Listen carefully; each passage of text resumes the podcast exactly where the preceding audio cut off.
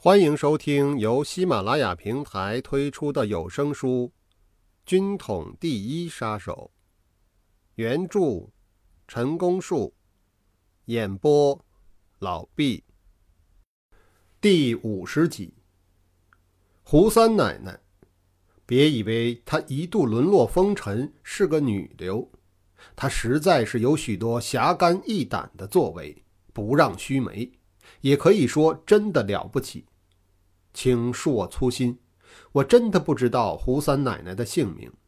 写到她协助工作的事迹，也只有以胡永泉夫人以记其名了。胡永泉到天津来的中心任务是什么？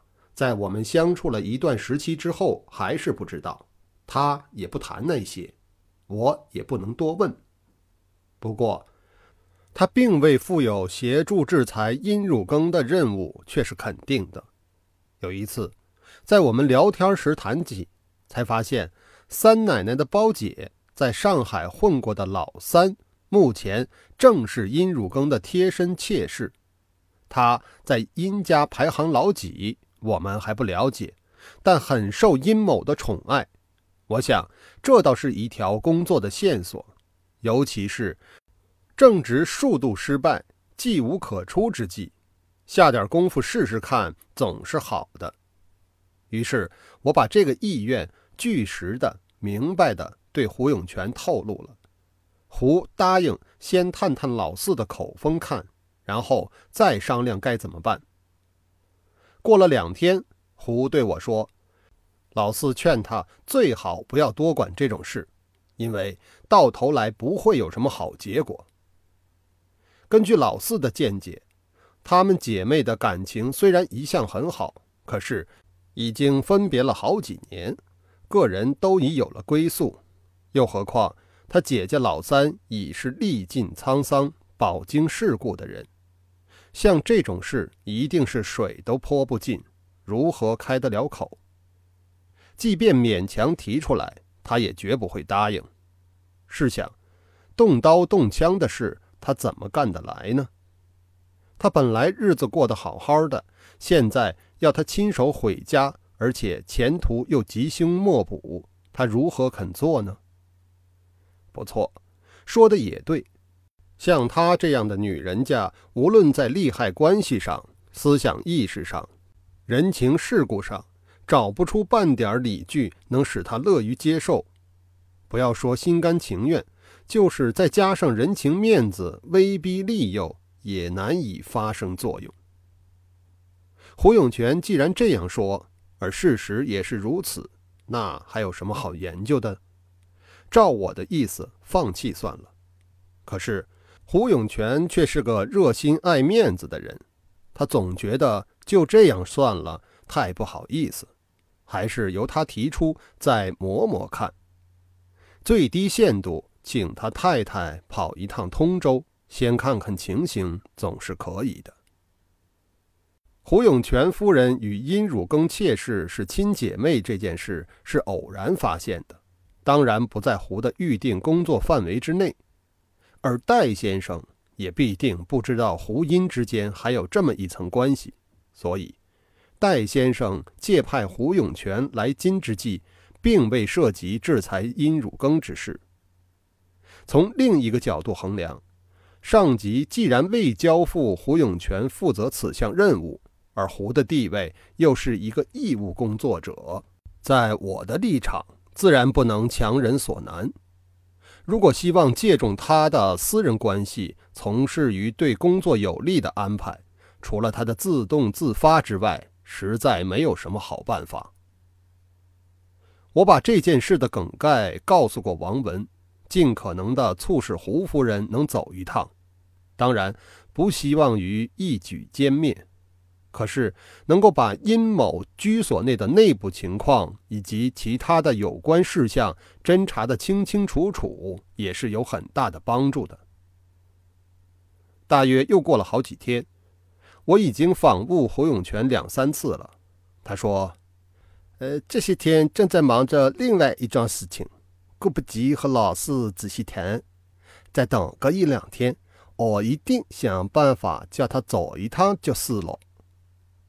我猜胡永全所忙的大概就是他分内的事了。在天津，胡不知道我的居址，因为我住的地方就是天津站，所以只有我找他，他没有办法找到我，甚至于连电话他都不晓得。这在工作本位而言，为了万全是不得如此的。若是谈到与朋友交，那就太差劲了。有一天，我再去胡家，他开门见山地说道。老四答应去一趟了。你们如果寄希望老三自己动手做什么，恐怕无此可能了。若是打算知道点什么，或是打听点什么，那是可以的。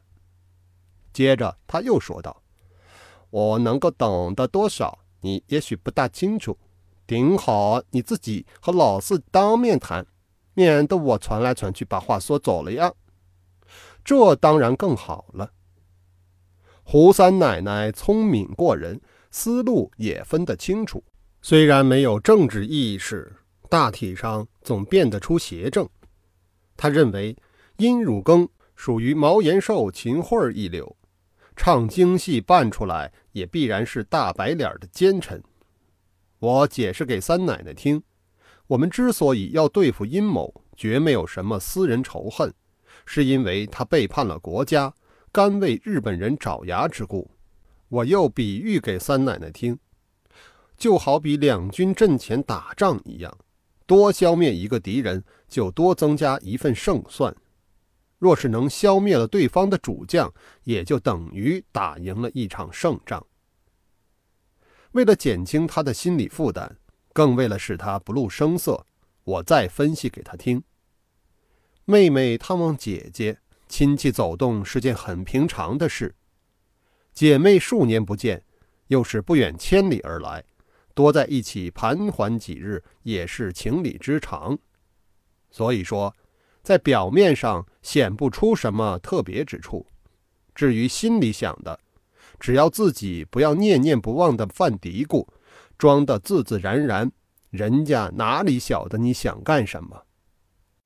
我的这番话，胡三奶奶也颇以为然。至于我们想要知道的事，胡三奶奶也问起过。其实这也非常简单。我曾经做了一个提示，那就是处处留意，事事存心。胡三奶奶又追问：“那么，请你再说说看，最要紧的是要我留心些什么？”我补充着说。就一般而言，从进入到冀东政府的大门起，一直到离开为止，把你看见的和听到的都记住。等回到天津之后，告诉我就可以了。也有值得特别注意的地方，比如他们衙门里有没有日本兵啊？如果有，大约有多少？还有衙门里的警卫用的是长枪还是手枪？殷汝耕的身边经常有多少人保护他？此外，殷汝耕个人的生活起居是个什么情况啊？比方说，他什么时候起床，什么时候睡觉，平常出去不出去，出去都到什么地方去？你姐姐有时候也跟他一块出去吗？他出去的时候坐的是什么样子的汽车？除了开车的之外，还有些什么人陪着他一起出入啊？还有，那就是你觉得很奇怪的事情了。胡三奶奶频频点头，表示他已经领会了。我便提到：“三爷，即胡永全，和你姐夫，即殷汝耕，他们彼此认识吗？”他说：“哦，还没有见过面。”我问道：“三爷有没有意思陪你走一趟啊？”“啊，恐怕不大方便吧。”“呃，你是一个人去吗？要不要带个人伺候你？”“哦，一个人去最合适了，带个人反而碍事的。”在三奶奶动身之前，我们替她准备了四色礼品，作为她走亲戚的陪衬。这四样礼品是经过一番斟酌的，我们可不敢在礼品中动手脚，也就是说，暗中掺上一点别的东西，因为一来怕害了自己，二来即使掺上了，也不大可能就获到预期的效果。谈到这四色礼品，完全是真材实料的好东西。其中三样是天津卫的土特产，一样是南方运来的鲜货。以上是第五十集的内容，感谢您的收听。